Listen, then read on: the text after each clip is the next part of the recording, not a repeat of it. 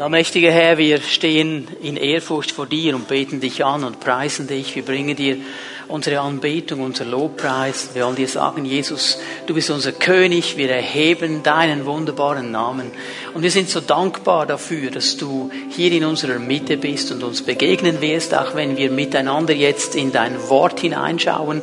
Ich bitte dich, Geist Gottes, dass du uns hilfst, Herr, dass wir offene Herzen und offene Ohren haben können, um dein Wort zu empfangen. Und ich bitte dich, Herr, dass du durch dein Wort zu jedem Einzelnen von uns sprichst. Du weißt, wo jeder Einzelne steht. Du weißt, was uns beschäftigt, wo wir dran sind.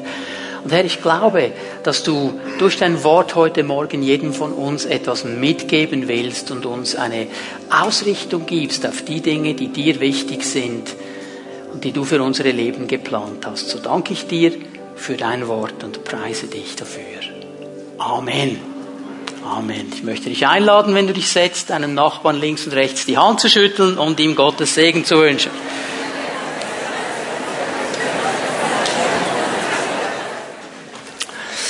Wir werden heute Morgen eine neue Predigtserie beginnen, die uns bis ans Ende dieses Jahres beschäftigen wird, die Kultur des Reiches Gottes. Und ich werde heute Morgen eine Einleitungspredigt in diesem Sinne mal halten. Äh, ich versuche zu definieren, was meinen wir, wenn wir von Kultur sprechen, was meinen wir, wenn wir von Reich Gottes sprechen. Und ich möchte euch dann drei Eck Pfeiler, Eckpunkte des Reiches Gottes mitgeben. Und ich bin mir bewusst, dass man das unmöglich in eine Predigt packen kann, alles, was es zum Reich Gottes zu sagen gäbe. Aber die drei Punkte, die ich euch mitgeben möchte, die sind dann so eine Grundausrichtung für all die Predigten, die noch kommen werden. Die geben uns dann die Ausrichtung für diese ganzen Botschaften. Ich möchte dich einladen, dass du Notizen machst und darüber nachdenkst, was der Herr uns mitgibt heute Morgen. Kultur. Was bedeutet Kultur? Ich möchte es mal so definieren. Kultur ist eigentlich die Werte, die Zielvorstellungen und die Haltungen, die unser Leben bestimmen. Werte, Zielvorstellungen, Haltungen, die unser Leben bestimmen. Und wir alle, jeder Einzelne hier ist von einer Kultur geprägt vielleicht sogar von zwei oder drei Kulturen, je nachdem, wo du gelebt hast. Aber es gibt niemand, der hier ist und sagen kann, ich bin überhaupt nicht von keiner Kultur geprägt, das gibt es nicht. Wir alle sind geprägt von einer Kultur. Und auch wenn du an irgendeinem Punkt in deinem Leben Jesus eingeladen hast und ihm, wie diese Täuflinge das heute Morgen gemacht haben, gesagt hast, Herr, ich will dir nachfolgen, ich will ein neues Leben beginnen mit dir, dann ist die Kultur, mit der du geprägt worden bist, nicht einfach fertig und vorbei und etwas Neues ist geschehen. Es geht vielmehr um einen Prozess, eine neue Kultur zu erkennen, eben die Kultur des Reiches Gottes und in dieser Kultur zu leben. Ich möchte euch ein paar Beispiele geben. Äh, meine Frau und ich, wir durften einige Zeit im Schwabenland leben, durften das wunderschöne Schwabenländle ein bisschen genauer kennenlernen. Und da im Schwabenländle gibt es eine ganz bestimmte Wertvorstellung, eine Zielvorgabe, die kennen die meisten von euch. Schaffe, schaffe, Häusle bauen. Und das wird ganz genau umgesetzt und sehr klar umgesetzt. Im Schwabenländle hat alles seine ganz klare Ordnung. Das sind richtige Schweizer. Völlig organisiert, ganz durchorganisiert. Da gibt es etwas, das heißt Kehrwoche. Und in der Kehrwoche, da hast du die Aufgabe, das Trottoir vor deinem Haus zu fegen mit einem Reisbess. Das würde uns doch in der Schweiz niemandem einfallen. Aber einmal pro Monat, je nachdem wie viele Leute da drin leben, da hat jede Partei dann den Auftrag, am Samstagabend mit dem Reisbesen das Trottoir zu reinigen. Und eine Frau, die war wirklich eine Schwabin durch und durch, die hat das so gemacht, dass sie das Trottoir nass aufgenommen hat. Die wollte das so genau machen, oder? Also das ist ein Wert, der ganz klar Leben bestimmt hat. Kultur, die Werte, die Zielvorstellungen, die Haltungen, die bestimmen unser Miteinander, wie wir miteinander umgehen. Ein paar Beispiele. Geschlechter, wie die Geschlechter miteinander umgehen. Unsere Kultur, in der wir heute leben, die will einen ganz neuen Wert und ein ganz neues Ziel propagieren, nämlich gar keine Geschlechter mehr. Gender Mainstreaming.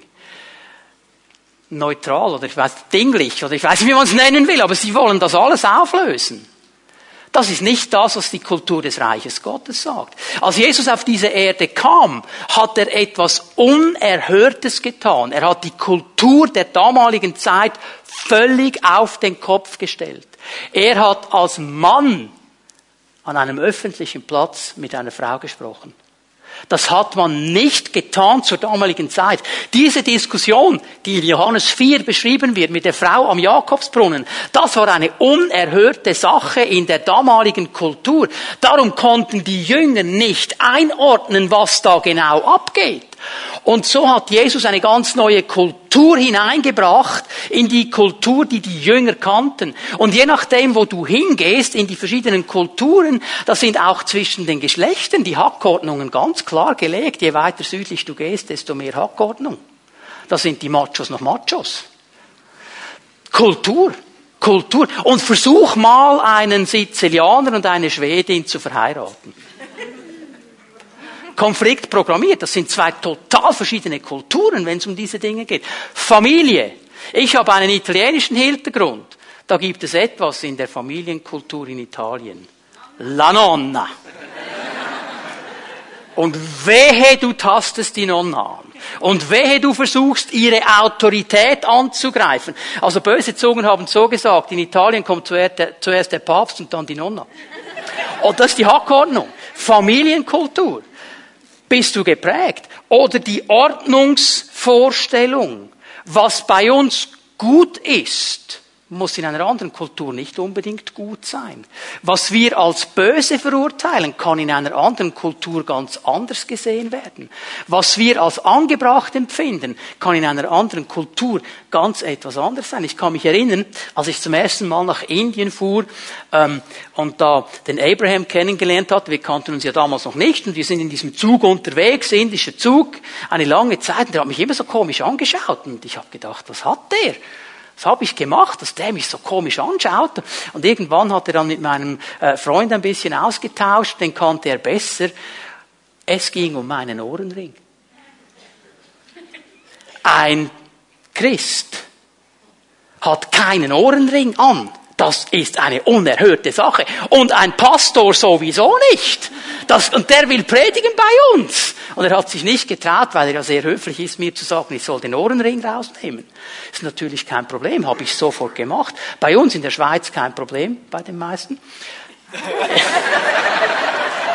in Indien ein Riesenproblem. Nach ein paar Jahren, als sie mich kennengelernt habe und ich sie kennengelernt habe und ich ihnen erklärt habe, was der kulturelle Hintergrund für diesen Ohrenring ist, nämlich im Alten Testament ein Sklave, nachdem er gedient hat und freiwillig bei seinem Meister bleiben wollte, einen Pfropfen ins Ohr bekam als ein Zeichen, habe ich ihr gesagt, liebe indischen Brüder und Schwestern, das ist das Zeichen. Ich bin ein freiwilliger Sklave Jesu Christi. Drum habe ich den drin. Das ist kein Modegag.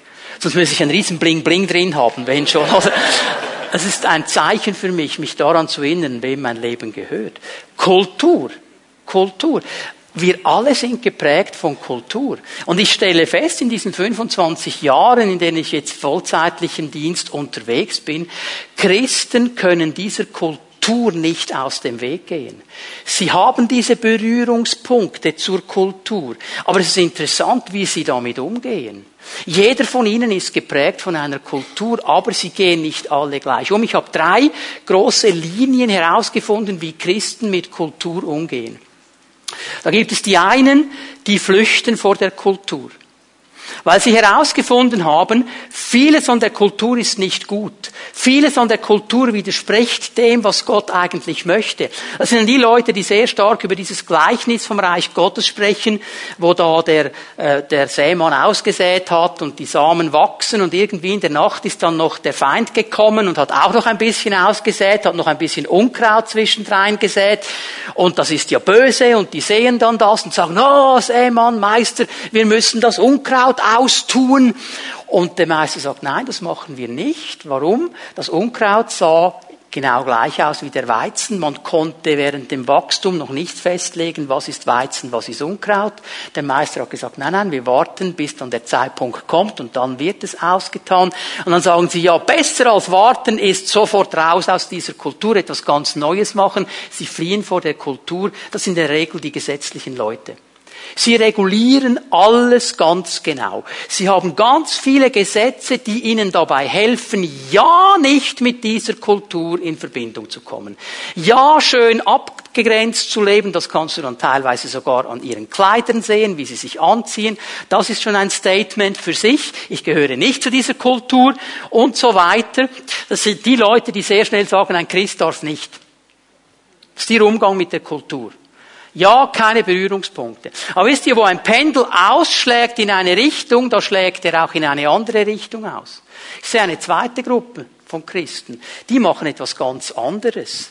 Die sagen nämlich, wir sind frei in Christus. Und die Kultur in dieser Welt, die kann uns nichts anhaben. Wir sind ja frei gemacht. Und wir können eigentlich leben, wie wir wollen. Es gibt genug Gnade. Die Gnade ist immer größer. Und wenn ich irgendwo in einen Fetttopf hineinwarte, dann kann ich äh, zu Gott gehen und dann habe ich Gnade. Ich bin ja frei.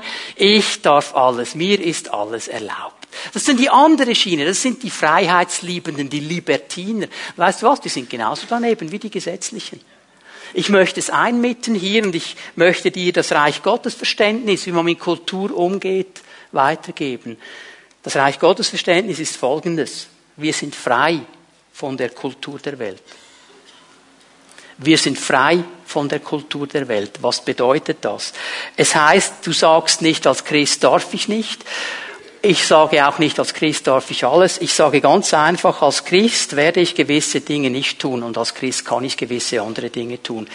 Nicht ich diene der Kultur, die Kultur dient mir. Ich bin frei von dieser Kultur. Das ist die Einmittung und die müssen wir verstehen.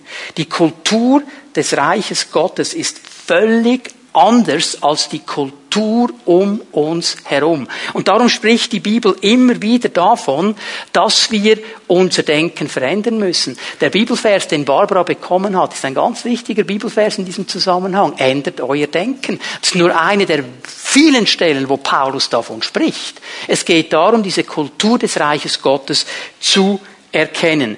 Und bevor ich hier weitergehe, muss ich euch an die Predigtserie über die Ecksteine erinnern. Diese vier Wahrheiten dürfen wir auf keinen Fall vergessen. Wenn wir nämlich versuchen, die Kultur des Reiches Gottes zu leben aus unserer eigenen Kraft, werden wir scheitern. Dann werden wir zu miserablen Menschen werden, die dauernd einen Stein reißen und in die Welt schauen, als wäre Weltuntergang. Und viele Christen leben genau so, weil sie versuchen, aus eigener Kraft die Kultur des Reiches Gottes zu leben. Was waren die Ecksteine? Ich mache jetzt keine Prüfung. Wir sind geschaffen, wir sind angenommen, wir sind verändert, wir sind beauftragt. Mit anderen Worten, Gott hat alles schon bereits in uns hineingelegt, damit wir die Kultur des Reiches Gottes leben können. Es geht nicht darum, dass wir aus eigener Kraft versuchen, besser zu leben und anders zu leben.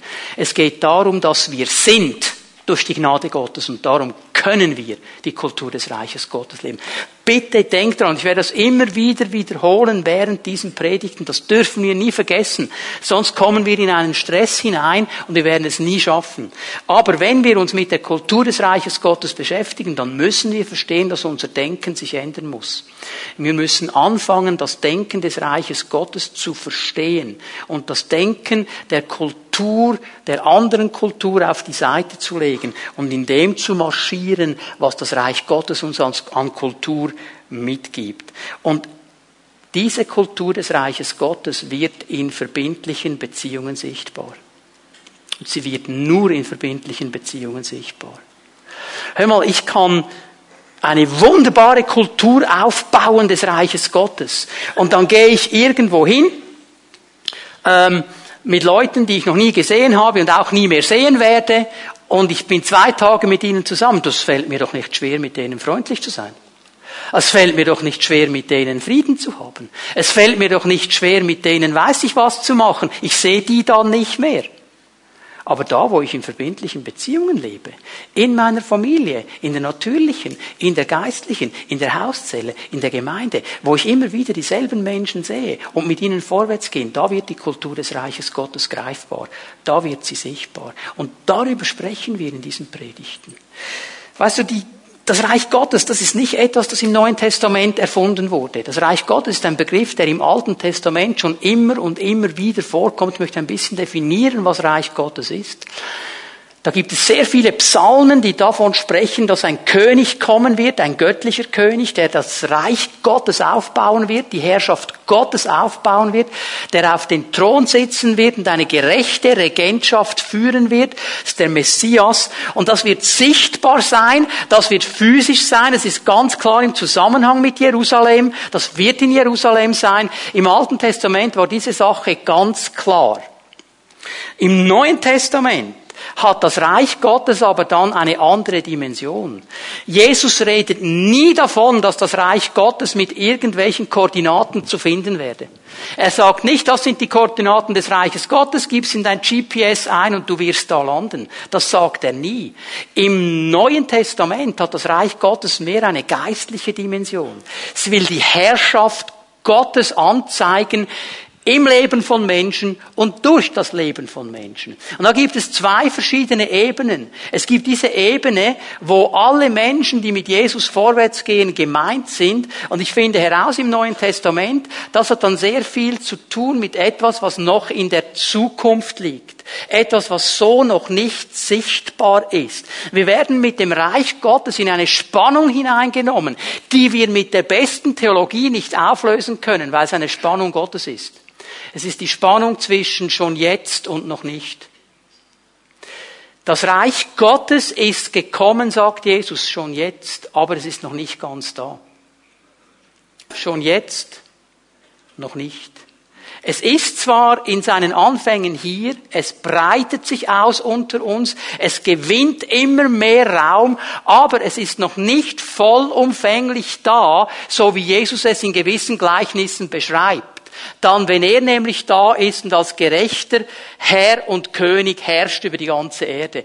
Das ist noch nicht geschehen. Und dieses Spannungsfeld müssen wir verstehen. Es gibt Christen, die versuchen das aufzulösen. Die versuchen das Reich Gottes schon in der ganzen Fülle, in der ganzen Breite jetzt zu leben. Das wird dir nie gelingen. Das ist nämlich noch nicht der Fall. Wir leben das Reich Gottes so gut wir können. Wir suchen die Kultur des Reiches Gottes. Wir suchen die Gesetzmäßigkeiten des Reiches Gottes. Und wir sind dankbar und ergreifen im Glauben alles, was der Herr uns sagt. Aber wir verstehen noch nicht ganz. Noch nicht ganz. Es ist die Spannung des Reiches Gottes. Und Jesus spricht oft über diese Spannung und dann hat es eine ganz umfassende Dimension. Aber dann kommt er auch immer wieder auf eine ganz lokale Begrenzung, nämlich auf die Gemeinde Jesu. Gemeinde Jesu ist auch Reich Gottes. Denn Gemeinde Jesu ist der Ort, wo die Herrschaft Gottes in verbindlichen Beziehungen gelebt wird heute. Gemeinde Jesu ist der Ort, wo Gott der Herr ist und wo wir in einer verbindlichen Beziehung miteinander vorwärts gehen. Und da kann die Kultur des Reiches Gottes gelebt werden. Ich möchte euch noch einmal an diese Spannung erinnern, die ich schon ein, zweimal hier angetönt habe, weil die geht hier hinein. Die Spannung zwischen einer Bewegung und einer Gemeinde. Es gibt Bewegungen und diese Bewegungen haben in der Regel eine biblische Wahrheit erkannt. Und sie nehmen diese biblische Wahrheit und sie nehmen sie auf einen Leuchter. Es ist ihr Zentrum, es ist wichtig und es ist eine biblische Wahrheit. Sie betonen diese biblische Wahrheit. Aber nur diese biblische Wahrheit. Ich nehme jetzt mal ein Beispiel. Es gab vor Jahren eine ganz starke Bewegung Propheten, prophetisch reden, prophetische Gaben. Absolut wichtig, absolut biblische Wahrheit, stehe ich 100 Prozent. Aber, aber, wenn du nur den Propheten hast, dann vergisst du vier andere Dienste, von denen Paulus auch spricht. Es ist wie mit der Hand, du hast dann nur einen Finger dran. Die funktioniert aber nicht mit einem, du musst fünf haben. Dann funktioniert sie richtig. Und das ist genau der Unterschied. Eine Bewegung hat eine Wahrheit, die wird propagiert, sei es Heilung, sei es Heiligung, sei es Propheten, sei es Lehre, was immer es ist. Und alle anderen werden dann vergessen. Die Gemeinde Jesu hat aber den Auftrag, das ganze Evangelium in der Breite zu verkündigen und zu leben. Hör mal, wenn du zu einer Bewegung gehst, du gehst ein Wochenende an ein Prophetenseminar, ja, du hast kein Problem mit den Leuten in Einheit zu leben. Die sind nämlich alle wegen demselben da wie du. Wegen den Propheten. Das ist doch keine Diskussion, ob wir Einheit haben. Wir wollen ja alle dasselbe. Wenn du für ein Wochenende irgendwo hingehst, wo innere Heilung propagiert wird, du hast doch kein Problem mit den Leuten, irgendwo eine Einheit zu haben. Die sind ja alle wegen dem dort. Aber in der Gemeinde gibt es vielleicht jemand, der sagt, ja, innere Heilung ist nicht so wichtig, was machst du hier für einen Aufstand? Kultur des Reiches Gottes darfst du dann leben, Einheit, da werde ich am nächsten Sonntag drüber sprechen. Jetzt merken wir, in verbindlichen Beziehungen wird die Kultur gelebt. Wenn ich da anstehe in meinem Seminar, und ich habe nichts gegen diese Seminare, diese Bewegungen sind befruchtend und inspirierend, wir brauchen sie. Nur wenn wir versuchen, die Gesetzmäßigkeiten einer Bewegung in eine Gemeinde hineinzubringen, ist der Crash programmiert. Das wird nicht funktionieren. Wenn ich da anstehe und vor mir steht ein Bruder, den kenne ich zwar nicht, aber er ist ein Vielfraß. Und er nimmt nicht nur ein Stück Fleisch, er nimmt gleich fünf, so dass ich keins mehr habe. Ja, mit dem kann ich noch leben, weil morgen ist es vorbei. Dann sehe ich den nicht mehr. Aber wenn der jeden Dienstag in meiner Hauszelle ist, Kultur des Reiches Gottes. Merken wir wenn der sein Deo dummerweise vergessen hat. Okay, ich kann ich auch so atmen, aber mach das mal eine ganze Hauszelle jeden Dienstag. Okay, das merken wir. Es ist einfach, irgendwo hinzugehen und Leute zu sehen, die du nachher nie mehr siehst und mit denen Friede, Freude, Eierkuchen zu machen. Aber Leute, mit denen du verbindliche Beziehung teilst, die, die dann vielleicht sagen, was bist du überhaupt für einer? Du bist seit zehn Jahren da. Ich bin schon seit vier Jahren in dieser Gemeinde, 40 Jahren in dieser Gemeinde. Mein Hinterteil ist verwachsen mit dem Stuhl, wo ich drauf Was willst du mir erzählen? Ja, dann halt mal Einheit. Kultur des Reiches Gottes. Jetzt merken wir. Darum spreche ich über diese Dinge. Wir sind eine Gemeinde und wir leben Kultur des Reiches Gottes. Und wir müssen lernen, mit diesen Dingen umzugehen als Phoebe-Bären. Das ist der letzte Punkt meiner, Einleitung. Wir wollen alles dran setzen, die Kultur des Reiches Gottes zu leben. Wir wollen alles dran setzen, diese Kultur umzusetzen. Ich weiß, das gelingt uns vielleicht in einigen Bereichen schon gut, relativ gut, fast gar nicht. Wie auch immer, du kannst selber Multiple Choice machen. Aber unser Ziel ist es, all diese Dinge, die dann kommen werden als Kultur des Reiches Gottes, dass sie sagen, das wollen wir umsetzen, da wollen wir daran arbeiten, da haben wir Geduld miteinander, da ermutigen wir einander. Das ist das Ziel, das wir in der Bibel sehen, da steuern wir drauf hin. So, wir haben spannende Zeiten vor uns, die Kultur des Reiches Gottes zu entdecken. Aber jetzt möchte ich euch diese drei Eckpunkte des Reiches Gottes mitgeben, noch einmal. Ich bin mir bewusst, ich kann nicht alles sagen über das Reich Gottes heute Morgen. Ich will drei Eckpunkte herausnehmen, die dann sehr viel mit dieser Kultur zu tun haben. Das erste ist eine Wahrheit, die ich schon angetönt habe. Ich betone sie hier noch einmal.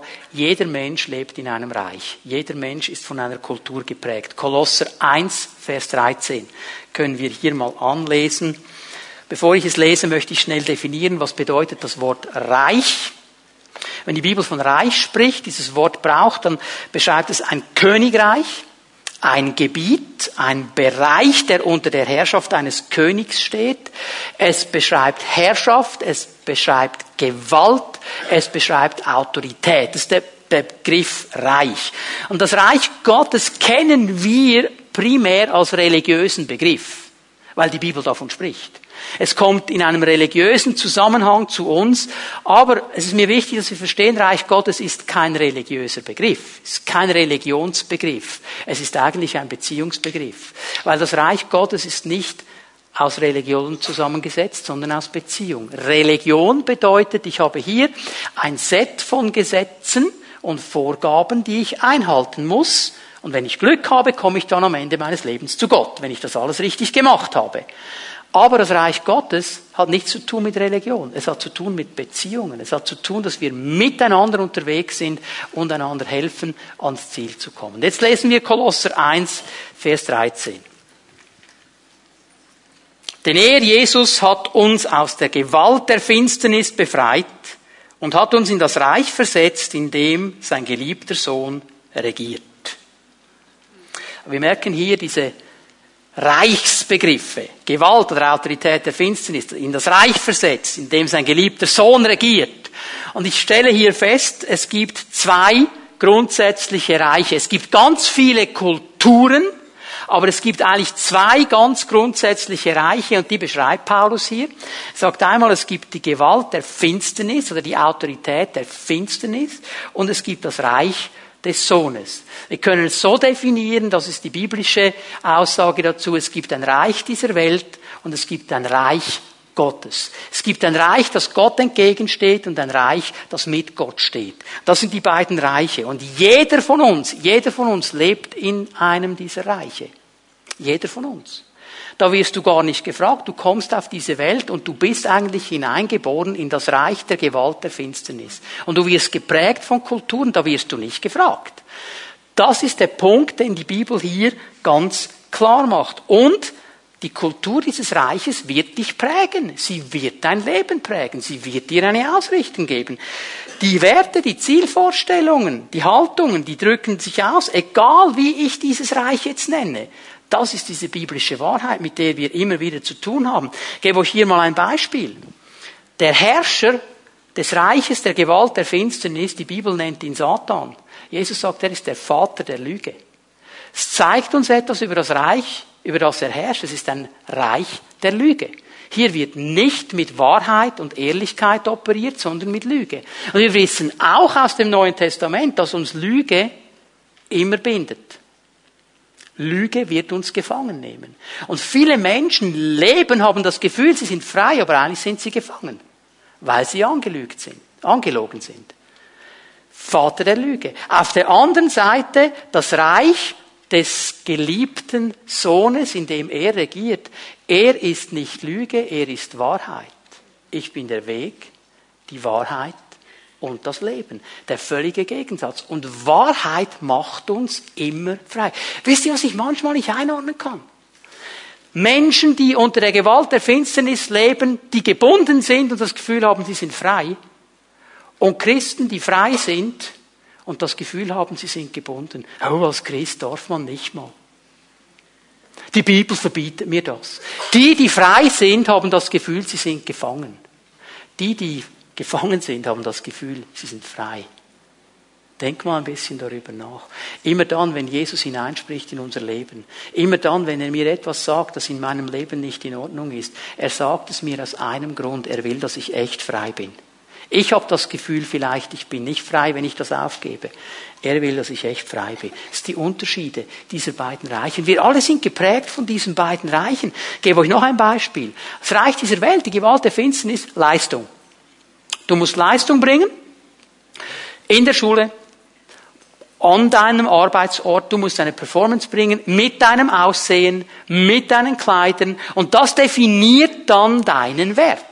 Das definiert dann, wer du bist. Das definiert dann, ob die anderen dich annehmen oder nicht. Und der Mensch ist in einem konstanten Hamsterrad. Er versucht dauernd diese Leistung zu bringen, um Anerkennung zu bekommen. Und wie bin ich dankbar, dass das Reich Gottes eine ganz andere Schiene fährt. Gnade. Gnade. Angenommen aus Gnade, nicht aus Leistung, nicht weil ich etwas zu bieten hätte, einfach allein aus Gnade, weil dieser Gott sagt, ich will dich in meinem Reich haben, ich will dich in meiner Familie haben, ich will mit dir zusammen sein. Ich kann das nicht einordnen, warum er das tut, aber ich bin so dankbar, dass er es tut.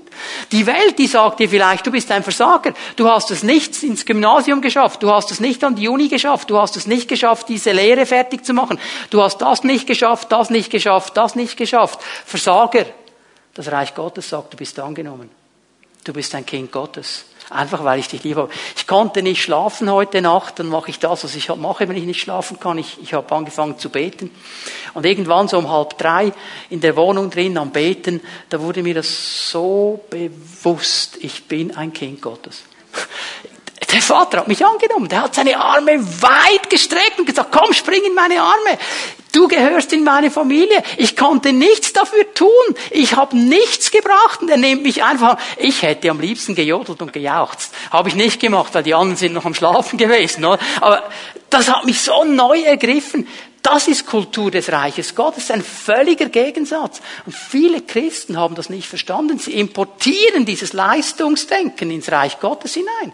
Und sie versuchen dauernd Gott etwas zu beweisen, das sie eh nie schaffen. Und sie schauen drein, als würde die Welt wirklich untergehen. Das wäre keine Hoffnung mehr.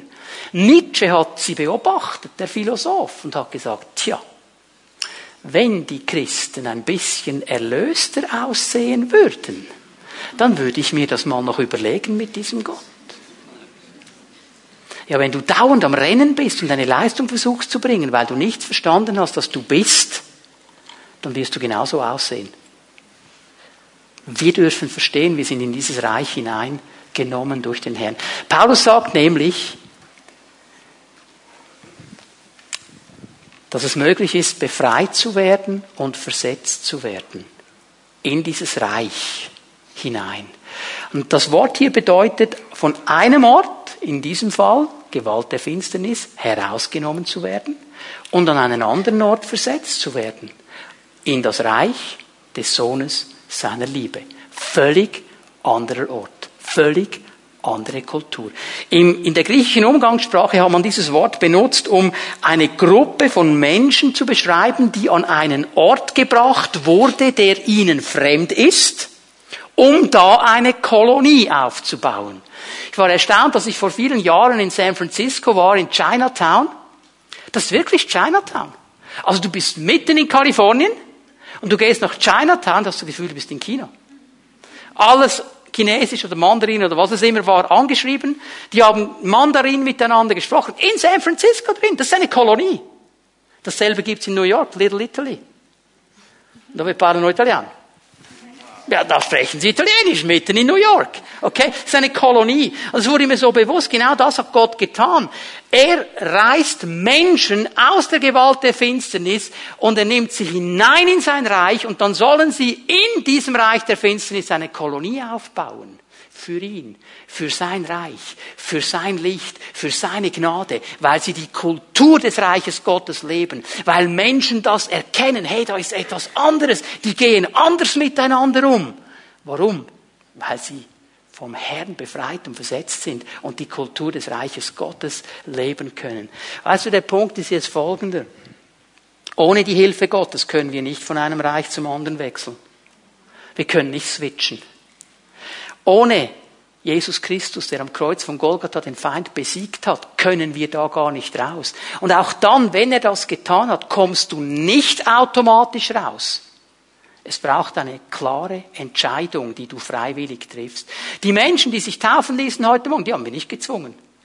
Also nicht so, dass wir einen Teaser, Taser dabei hätten und jeden mal ein bisschen mit Strom gezwungen hätten, darauf zu kommen. Es war ihre freiwillige Entscheidung. Und genauso ist es mit dieser, sag's mal so, Staatsbürgerschaft des Reiches Gottes. Weißt du, es ist so, ich, äh, mein Vater ist Italiener und ich könnte den italienischen Pass beantragen. Das Einzige, was ich tun müsste und was ich seit zehn Jahren tun möchte, ist mal zur italienischen Botschaft zu fahren und den Pass zu holen und zu beantragen. Ich würde ihn bekommen. Aber solange ich einfach zu Hause hocke, habe ich ihn nicht. Und genauso kann du sagen, ja, das Reich Gottes, das wäre eine coole Sache und ich könnte da eigentlich rein und das wäre noch cool und ich hätte noch das eine oder andere Vorteil. Aber wenn du einfach hockst und keine Entscheidung triffst, wirst du nie rauskommen da. Es braucht eine Entscheidung. Jeder von uns ist in einem Reich. Und ich möchte dich ermutigen heute Morgen, wenn du im falschen Reich drin bist, triff eine Entscheidung, da rauszukommen. Jesus hat schon alles getan für dich und du kannst hineinkommen in das Reich Gottes. Es ist ein viel besseres Reich, ein viel gewaltigeres Reich. Es ist ein Reich mit einer gewaltigen Kultur. Das zweite was ich euch zeigen möchte, ist, dass eben Jesus genau dieses Reich gebracht hat. Er hat dieses Reich gebracht. Markus 1, Vers 15. Am Anfang seines Dienstes macht Jesus klar, dass etwas ganz Neues jetzt geschieht. Er baut zwar auf auf das Alte Testament. Jetzt denkt mal einen Moment mit mir mit hier, Markus 1, Vers 15. Jesus geht hinunter an den Jordan. Das ist Johannes der Täufer, er tauft da. Die Pharisäer, die Schriftgelehrten aus Jerusalem, die sind auch da. Die wollten ganz genau abtesten, was jetzt hier geschieht mit diesem Johannes. Und jetzt kommt Jesus. Und jetzt sagt Jesus Folgendes. Die Zeit ist gekommen, das Reich Gottes ist nahe, kehrt um und glaubt diese gute Botschaft. Jetzt müssen wir eines verstehen. Die Leute, die das damals gehört haben, Originalton, die haben das ganz anders gehört als wir. Was sie nämlich gehört haben, weil sie den Hintergrund des Alten Testamentes hatten, der Typ behauptet, er sei der Messias. Das haben sie gewusst. Weil es ist der Messias, der dieses Reich bringt. Jetzt kommt Jesus und sagt, die Zeit ist erfüllt, ihr habt lange darauf gewartet, die Zeit ist erfüllt, das Reich Gottes ist neu gekommen.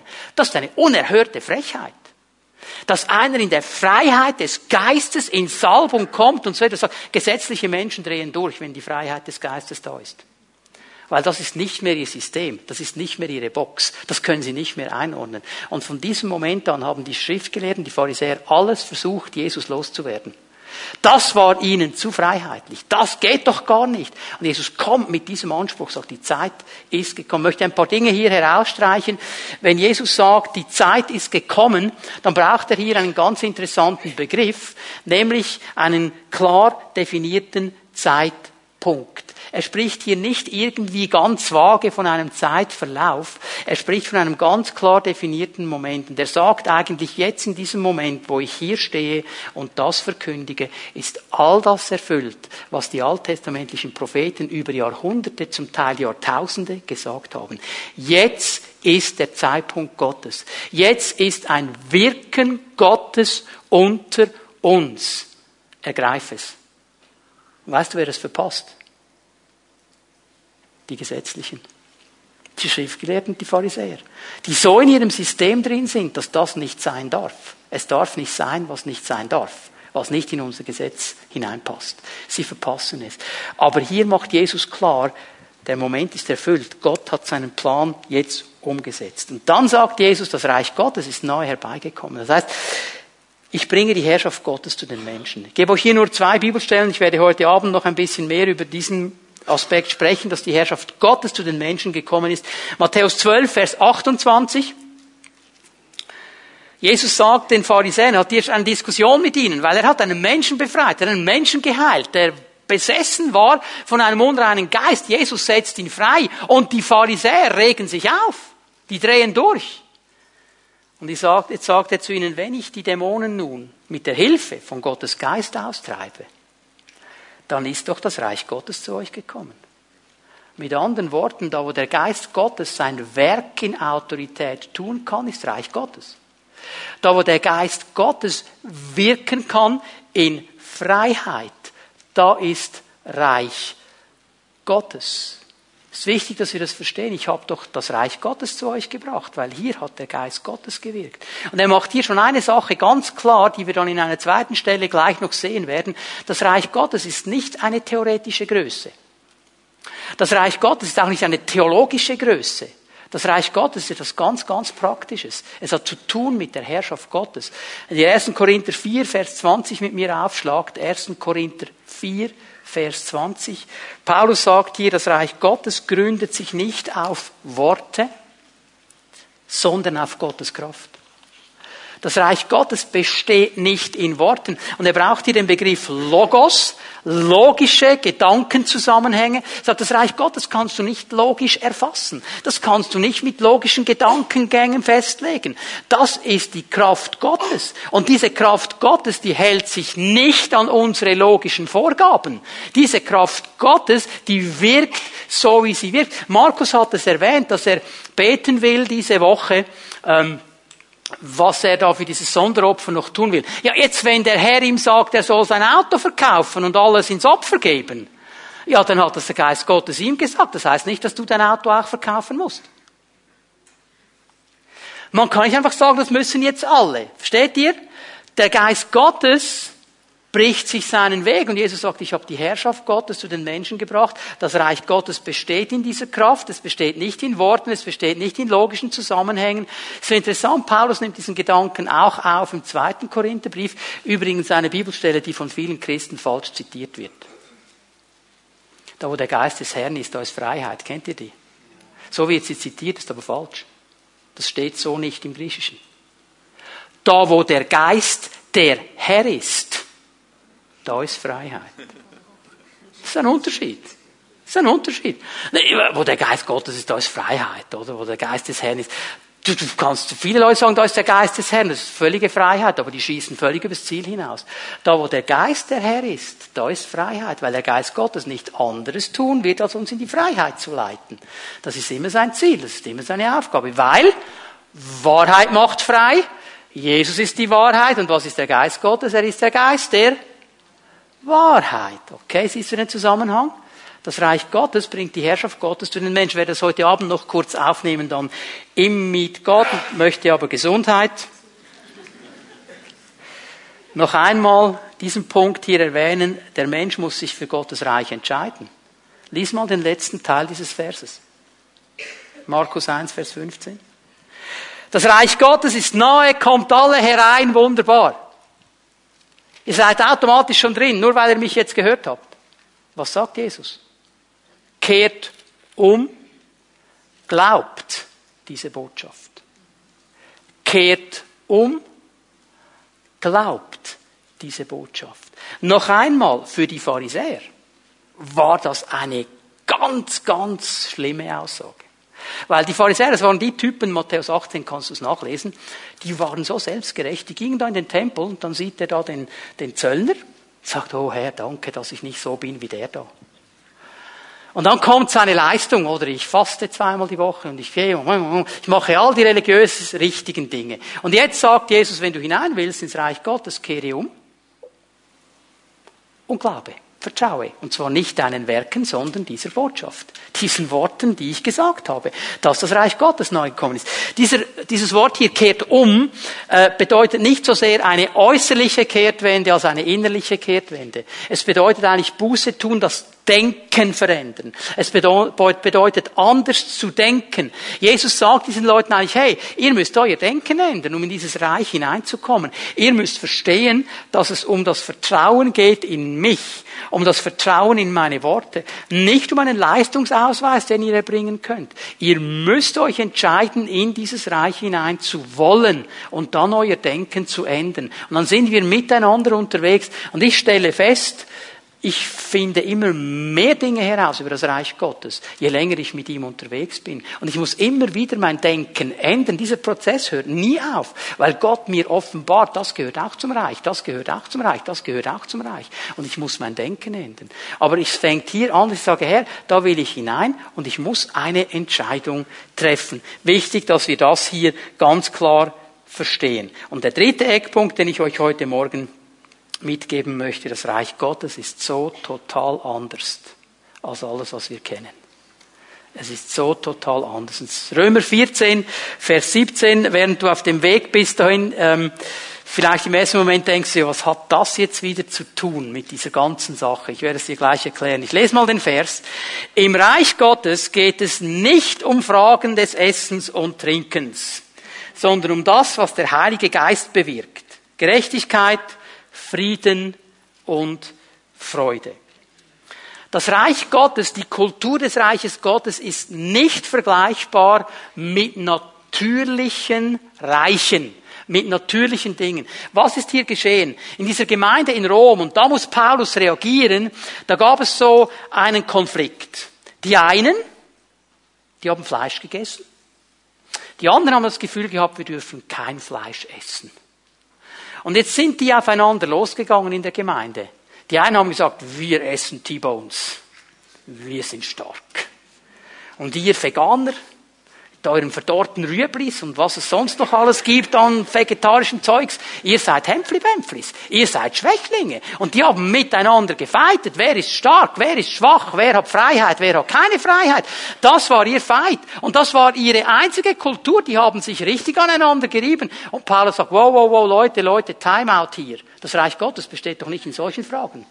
Ihr verschwendet eure Energie an den falschen Orten. Ihr verschwendet eure Energie an den falschen Orten. Das Reich Gottes hat nichts zu tun mit natürlichen Dingen, sondern mit Friede, Freude, Gerechtigkeit im Heiligen Geist. Mit geistlichen Dimensionen. Es geht hier um etwas ganz, ganz anderes. Ich möchte euch drei Wahrheiten hier sagen, die so anders sind im Reich Gottes. Das ist einmal die Ausrichtung des Reiches Gottes. Aber das Reich Gottes, es geht nicht um natürliche Dinge. Das ist nicht der Augenmerk.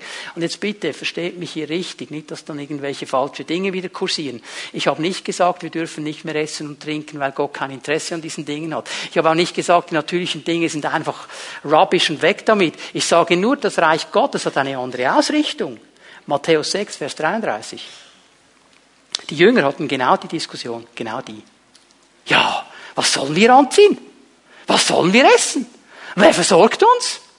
Und Jesus gibt ihnen eine so einfache Antwort. Matthäus 6, Vers 33. Übrigens, Matthäus 6 ist ja ähm, Bergpredigt. Matthäus 5, 6 und 7, Bergpredigt. Weißt du, was die Bergpredigt ist? Kultur des Reiches Gottes. Es geht um das Reich Gottes. Was sagt er ihnen? Sucht zuerst, trachtet zuerst das Reich Gottes und seine Gerechtigkeit, seine Kultur, so wie man lebt in diesem Reich und alles andere, das Essen, das Trinken, die Kleider, die Versorgung wird euch zufallen. Ihr werdet es bekommen. Aber ihr richtet euch nicht auf diese Dinge aus. Wir richten uns aus auf das Reich Gottes, auf die Kultur des Reiches Gottes, diese Dinge zu leben. Und Jesus sagt, wenn wir das tun, dann werden wir all die anderen Dinge bekommen. Jesus will nicht, dass wir hungern durch die, Welt gehen. Er will nicht, dass wir nackt durch die Welt gehen. Er versorgt uns sehr gut. Aber die Ausrichtung muss stimmen. Wenn wir als Christen die Ausrichtung haben, all die natürlichen Dinge zuerst und dann mal noch das Reich Gottes, dann haben wir die falsche Ausrichtung. Und dann werden wir immer zu kurz kommen. Es ist wie dieser ominöse Eimer mit den Löchern. Und du versuchst Wasser zu schöpfen. Und dann merkst du, er hat fünf. Und dann hast du noch fünf Finger. Und dann hat er noch mal vier auf der anderen Seite. Und du hast dann noch vier Finger. Jetzt hast du noch einen vorig und merkst, er hat noch vier, vier Löcher. Es hat immer ein paar Löcher mehr, als was du abdecken kannst. Und du arbeitest und bist im Hamsterrad und wirst nie genug haben. Kultur des Reiches Gottes ist eine geistliche Ausrichtung. Wichtig, dass wir das verstehen. Ich gebe euch noch eine Bibelstelle, 1. Korinther 4, Vers 20 haben wir gesehen, es geht nicht um logische Zusammenhänge, es geht um die Kraft. Jetzt gebe ich euch noch eine ganz interessante, top aktuell für heute, Hebräer 12. Hebräer 12 ab Vers 26. Na, Im Hebräerbrief geht es ja darum, dass diese Menschen aufgrund des Druckes wieder zurück wollten ins Alte, in den alten Bund. Und darum bringt er sehr viele Beispiele aus dem alten Bund. Und jetzt hör mal, wie aktuell dieses Wort für heute ist. Damals, er schaut zurück, brachte die Stimme Gottes die Erde zum Beben. Für unsere Zeit hingegen hat Gott noch etwas viel Gewaltiges angekündigt. Noch einmal sagte er, werde ich ein Beben kommen lassen, aber dann wird nicht nur die Erde erschüttert werden, sondern auch der Himmel. Noch einmal, das bedeutet, dass bei dieser Erschütterung die ganze geschaffene Welt vergeht. Klammer, und mit ihr alle Reiche dieser Welt und alle Kulturen dieser Welt, die werden alle vergehen, Klammer geschlossen. Bleiben wird nur das, was nicht erschüttert werden kann. Und was ist das? Vers 28. Auf uns wartet also ein unzerstörbares, unerschütterliches, unveränderliches Reich. Dafür wollen wir Gott danken und aus Dankbarkeit wollen wir ihm mit Ehrfurcht und Ehrerbietung so dienen, dass er Freude daran hat. Das Reich Gottes ist eine andere Ausrichtung. Weißt du, und genau dieser Vers hilft mir nicht durchzudrehen, wenn ich die Nachrichten anschaue. Da schüttelt alles im Moment.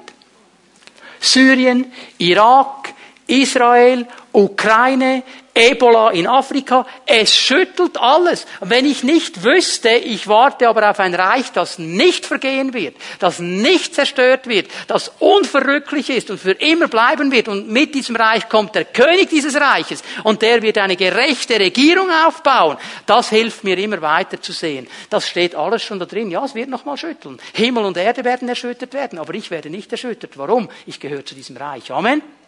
Das hilft uns. Eine andere Ausrichtung, nicht nur das Natürliche. Das Zweite, auch das habe ich schon erwähnt, das Denken des Reiches Gottes beschäftigt sich mit geistlichen Realitäten, nicht mit natürlichen. Und vieles, was wir lesen im ersten Moment über das Reich Gottes, scheint uns irgendwie so komisch zu sein. Und die Bibel sagt, gib und du wirst nachher mehr haben. Das ist unlogisch, oder? Also normalerweise, wenn ich etwas weggebe, habe ich nachher weniger. Aber im Reich Gottes, in der Kultur des Reiches Gottes heißt es, gebt und es wird dir gegeben. Du wirst nachher mehr haben. Du wirst nachher mehr haben. Äh, also ich habe in der Schule etwas gelernt. Wenn dich jemand angreift, wenn dich jemand verflucht, dann schlag zuerst und schlag hart. Das ist also Kultur der Welt, oder? Ellbogen raus und losfahren. Und jetzt sagt die Kultur des Reiches Gottes, segnet die euch fluchen. Ja, jetzt soll ich den segnen. Jetzt soll ich für den beten. Ja, genau, das ist Kultur des Reiches Gottes. Und das wird etwas freisetzen, von dem wir nur träumen im Moment. Für die, die mich verfolgen, zu beten. Anders, das Kultur des Reiches Gottes hat nichts zu tun mit dem Natürlichen. Jetzt möchte ich mit euch nochmal zurückgehen zu Römer 14, Vers 17. Gerechtigkeit, Friede und Freude. Und jetzt unterstreicht das in deiner Bibel im Heiligen Geist. Im Heiligen Geist. Wir haben die Tendenz, diese Dinge nur natürlich zu sehen. Und wir versuchen mit aller Kraft eine Gerechtigkeit aufzubauen in dieser Welt. Davon spricht die Bibel nicht.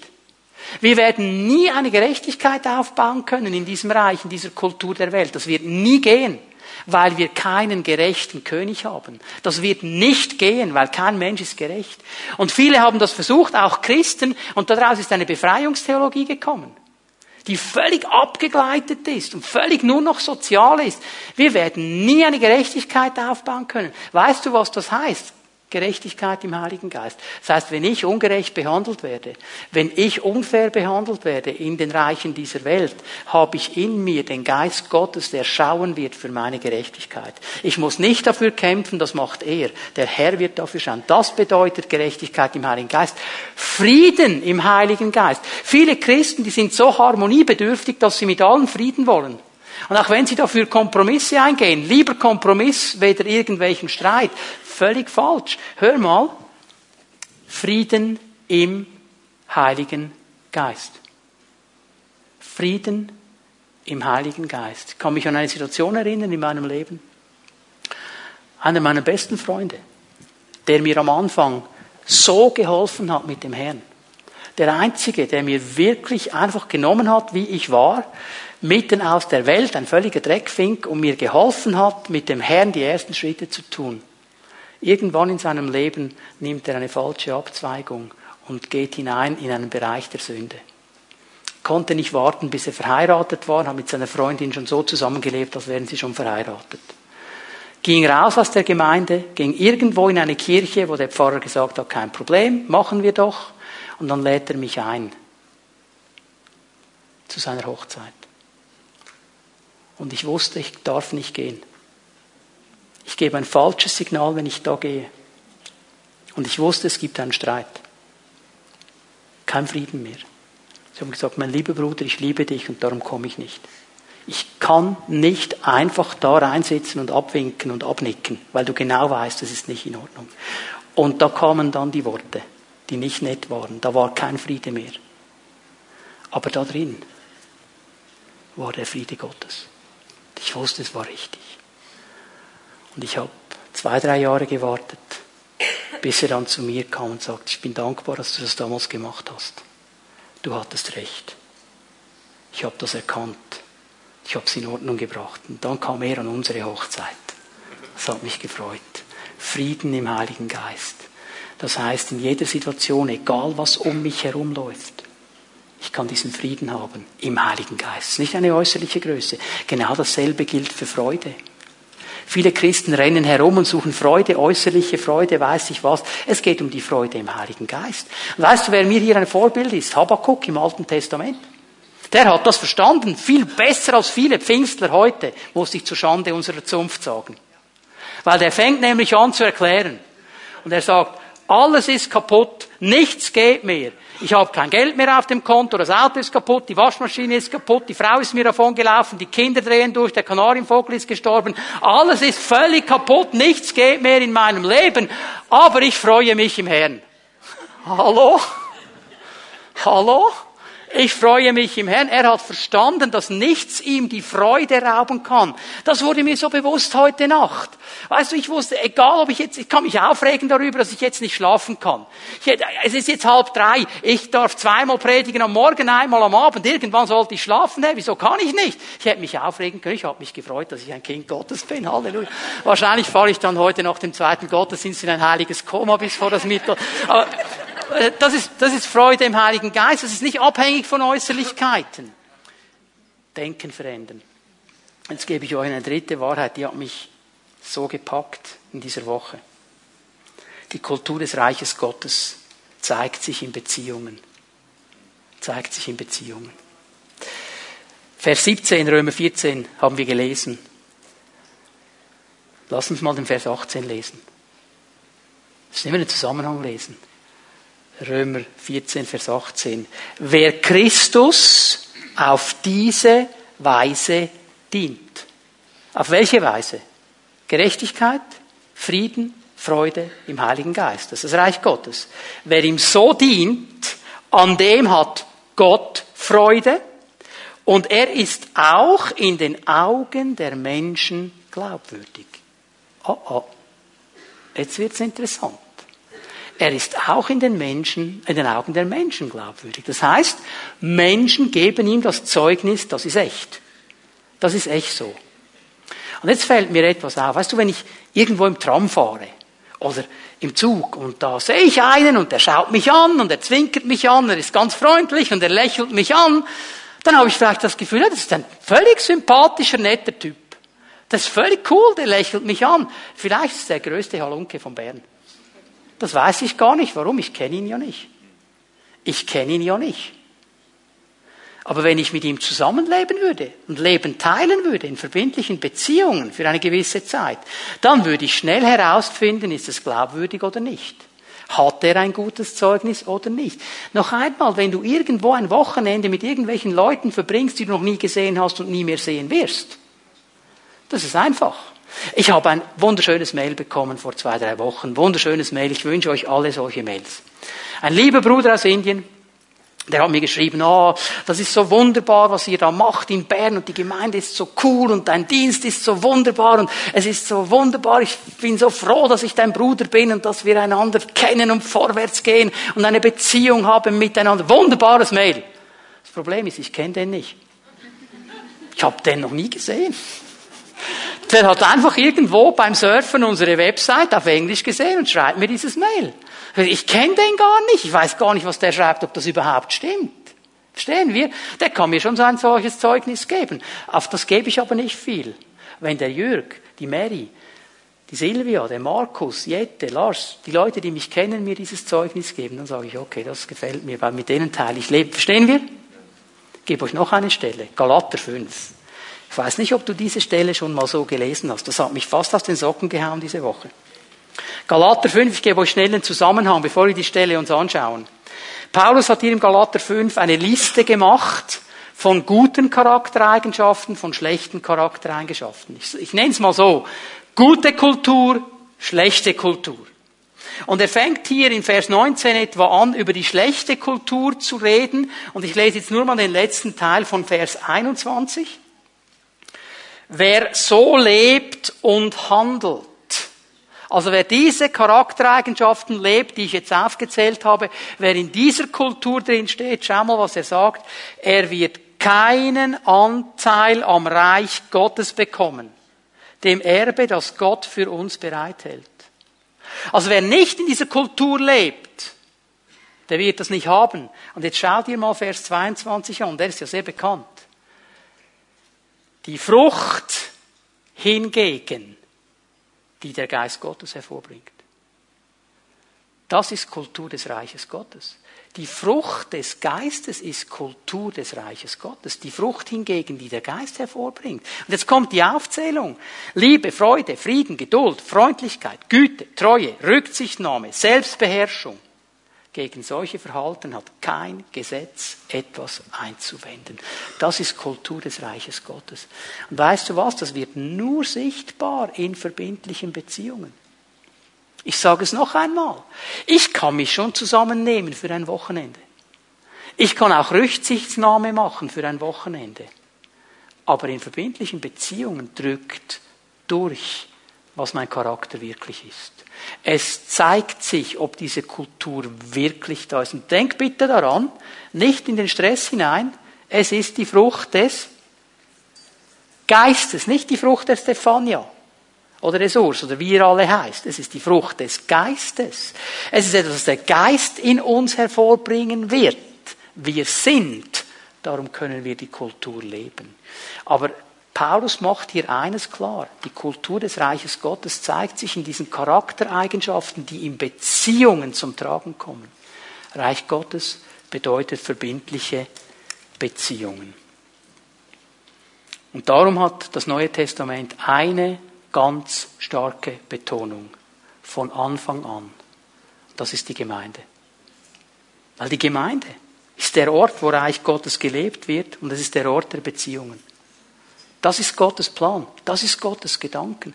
Und er nimmt Menschen aus allen verschiedenen Lebenssituationen, aus allen verschiedenen Lebensständen, aus allen Nationen und er bringt sie zusammen in eine Gemeinde und er sagt ihnen, lebt zusammen. Und es geht. Weil Reich Gottes der bestimmende Faktor ist. Und weil wir diese Kultur des Reiches Gottes verstehen.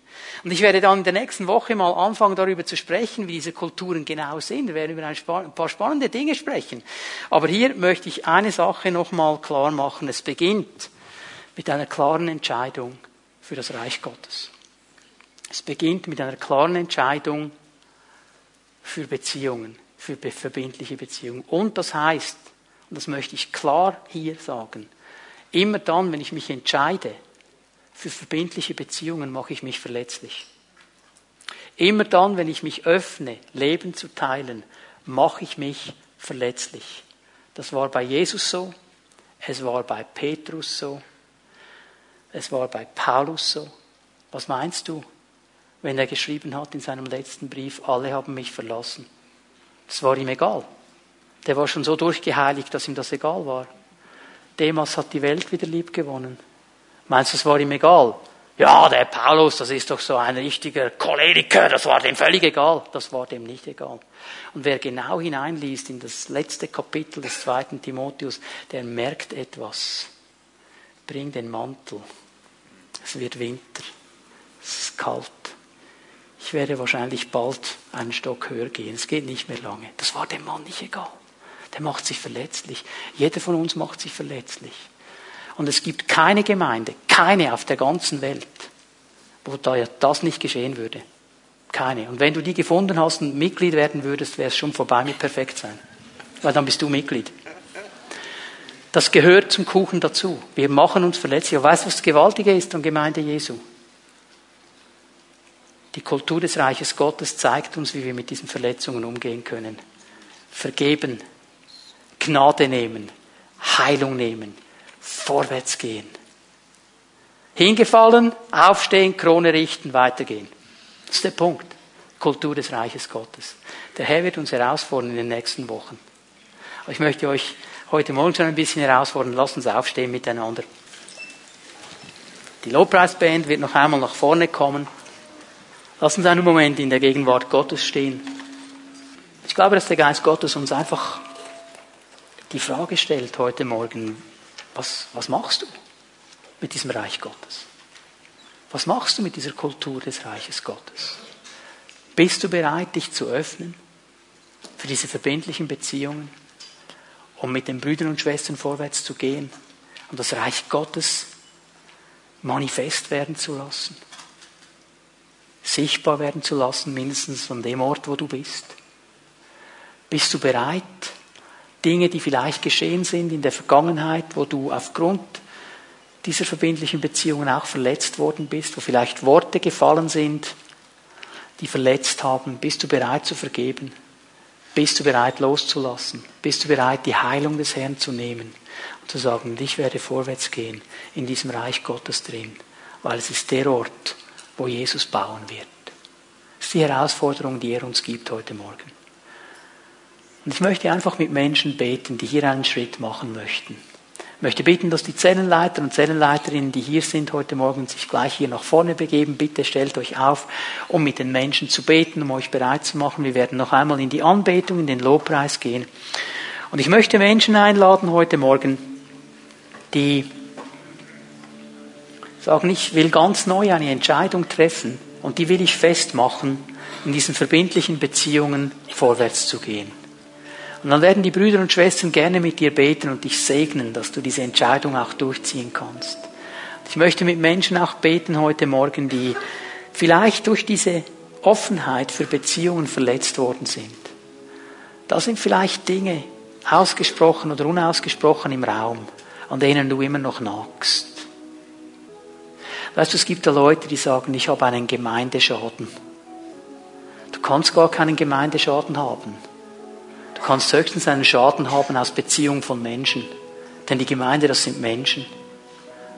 Und da gibt es nur eine Antwort darauf. Vergib.